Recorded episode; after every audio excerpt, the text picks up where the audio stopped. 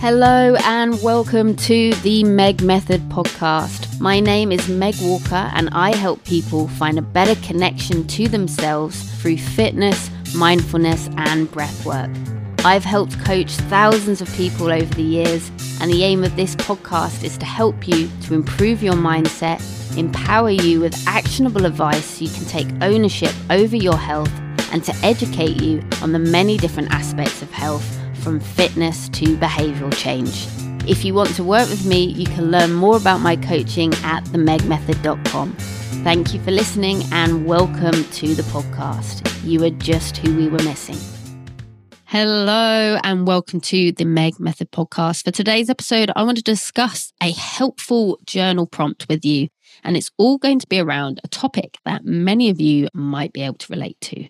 It's that feeling of being so close to your goal yet feeling so far away from it at the same time. And I know I've especially felt this way when I was marathon or Ironman training. It's this feeling, and it can be all too real. You've been putting in all of that hard work, but the finish line still seems so far away.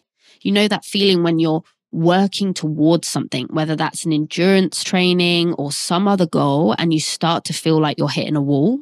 Well, that's the feeling we're talking about today. It's like you're so close to your goal, but it feels like you're running in quicksand. You start to doubt yourself and wonder, is all of this training even worth it? But here's the thing it's totally normal to feel this way. In fact, it's part of the process. The failure mindset can easily creep in and make you feel like you're not making progress. It's that little voice in your head. And if you if you're sat there thinking what little voice meg? What are you talking about? It's that exact voice right there that you just asked that question. It's that little voice that can also tell you that you're not good enough that you'll never make it to that finish line that you'll never accomplish your dream. But in reality you are so much closer than you think. And cognitive biases can also play a significant role in how we perceive our progress during training. So the confirmation bias, for example, can cause us to only focus on the training sessions that confirm our existing beliefs or goals. So, this can lead us to ignoring runs or exercises that may be beneficial, but do not align with our preconceived notions. And this can be detrimental to our progress and lead to lack of motivation. And similarly, the sunk cost fallacy can cause us to keep pushing even when we should take a break or rest. So it's important to be aware of these biases and recognize that they may be impacting our training. And it's also important to recognize that your fitness journey is going to be full of ups and downs. It's normal to experience setbacks along the way. But the key is to reframe those setbacks as opportunities to grow and to learn. So instead of focusing on what went wrong, focus on what you can do differently next time. And remember, you are capable of achieving your goals, even if it takes longer than expected. So when it comes to marathon training, it's important to keep in mind that the hardest sessions will soon be behind you. Those were the training sessions that you did on your own in the winter, in all kinds of weather conditions, when you were pushing yourself to your limits. The marathon itself is actually the best part. It's your victory lap, the moment when you get to showcase all of that hard work and dedication. So the next time you feel like you are hitting a wall, use this journal prompt to remind yourself of all the progress that you have been making so far. So think back to that first day when you started your training and ask yourself, what are the differences I recognize in myself now compared to where I started? And I'm confident that you'll be surprised by how far you've come. Another prompt to journal on is asking yourself, what other ways could you overcome these biases and push through those tough moments when pursuing your goals? So I'll share some examples with you that might be helpful. One way is to break the goal down into smaller, more manageable chunks. So, for example, instead of focusing on an entire marathon, focus on running the next 10 minutes or completing the next mile. It's these small goals that can add up and make the overall goal seem more achievable. Another way to mix up your training is your routine. So incorporate different exercises or routes because this can help things feel fresh and prevent burnout. You might even find that you enjoy something new and it becomes a regular part of your routine. So, bonus. And don't forget to have fun along the way. This is so important. Running, particularly, can be a solitary activity, but it doesn't have to be.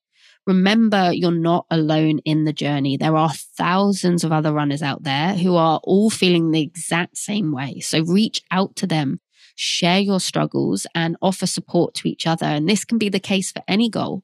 So together you can push through the tough times and reach the finish line. So whether you're running a marathon or accomplishing any health goal, you've had this incredible accomplishment. Like you've already achieved so much, but it's not just about the finish line. That's what's important to remember. It's about the process, the hard work and the dedication it takes to get there.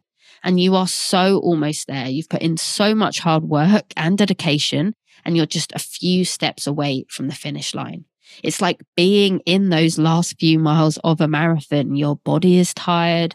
Your mind is telling you to quit, but you know you have to keep pushing. And trust me, when you cross that finish line, when you achieve your goal, you'll feel a sense of pride and accomplishment that you can't even imagine right now. All of those training sessions on your own in all kinds of weather have prepared you for this moment. This is your victory lap and you've got this. So thank you for joining me today. And I hope you found this episode helpful and those journal prompts help you. I want you to use them to reflect on how far you've come already and what small actions you could make that are going to help you over the next few weeks to improve your mindset and feel like you're taking a few steps forward, whether you are in the middle of marathon training or have a completely different goal. Please don't forget to subscribe to the podcast for more tips and inspiration to keep you running towards your goal. And please use the details below to contact me if you need any support. Be kind, try your best, breathe deep, have a great day, and I will speak to you soon. Big love. Thank you so much for listening to the Meg Method podcast. If you want to learn more about my coaching and access some free coaching resources, please visit my website, themegmethod.com, or send me a message at the Meg Method on Instagram. I would love to learn to know you. I hope you enjoyed the episode. If you did, I would be so grateful if you could please share the love forward. You can show your support in three simple ways. You could please subscribe by clicking the follow button on your favorite podcast platform or YouTube. You could send details of my coaching to a loved one, or you could share this episode with others by tagging me in your social media stories at the Meg Method. Just see the show notes for more details. And if you're feeling extra kind, it would make my day if you could please leave a review. Thank you to my legendary podcast team, Brooklyn Fraser and Alicia Navarro. Your hard work and expertise is always appreciated. Thank you again for listening. Have an excellent day. Try your best. Be kind. Big love.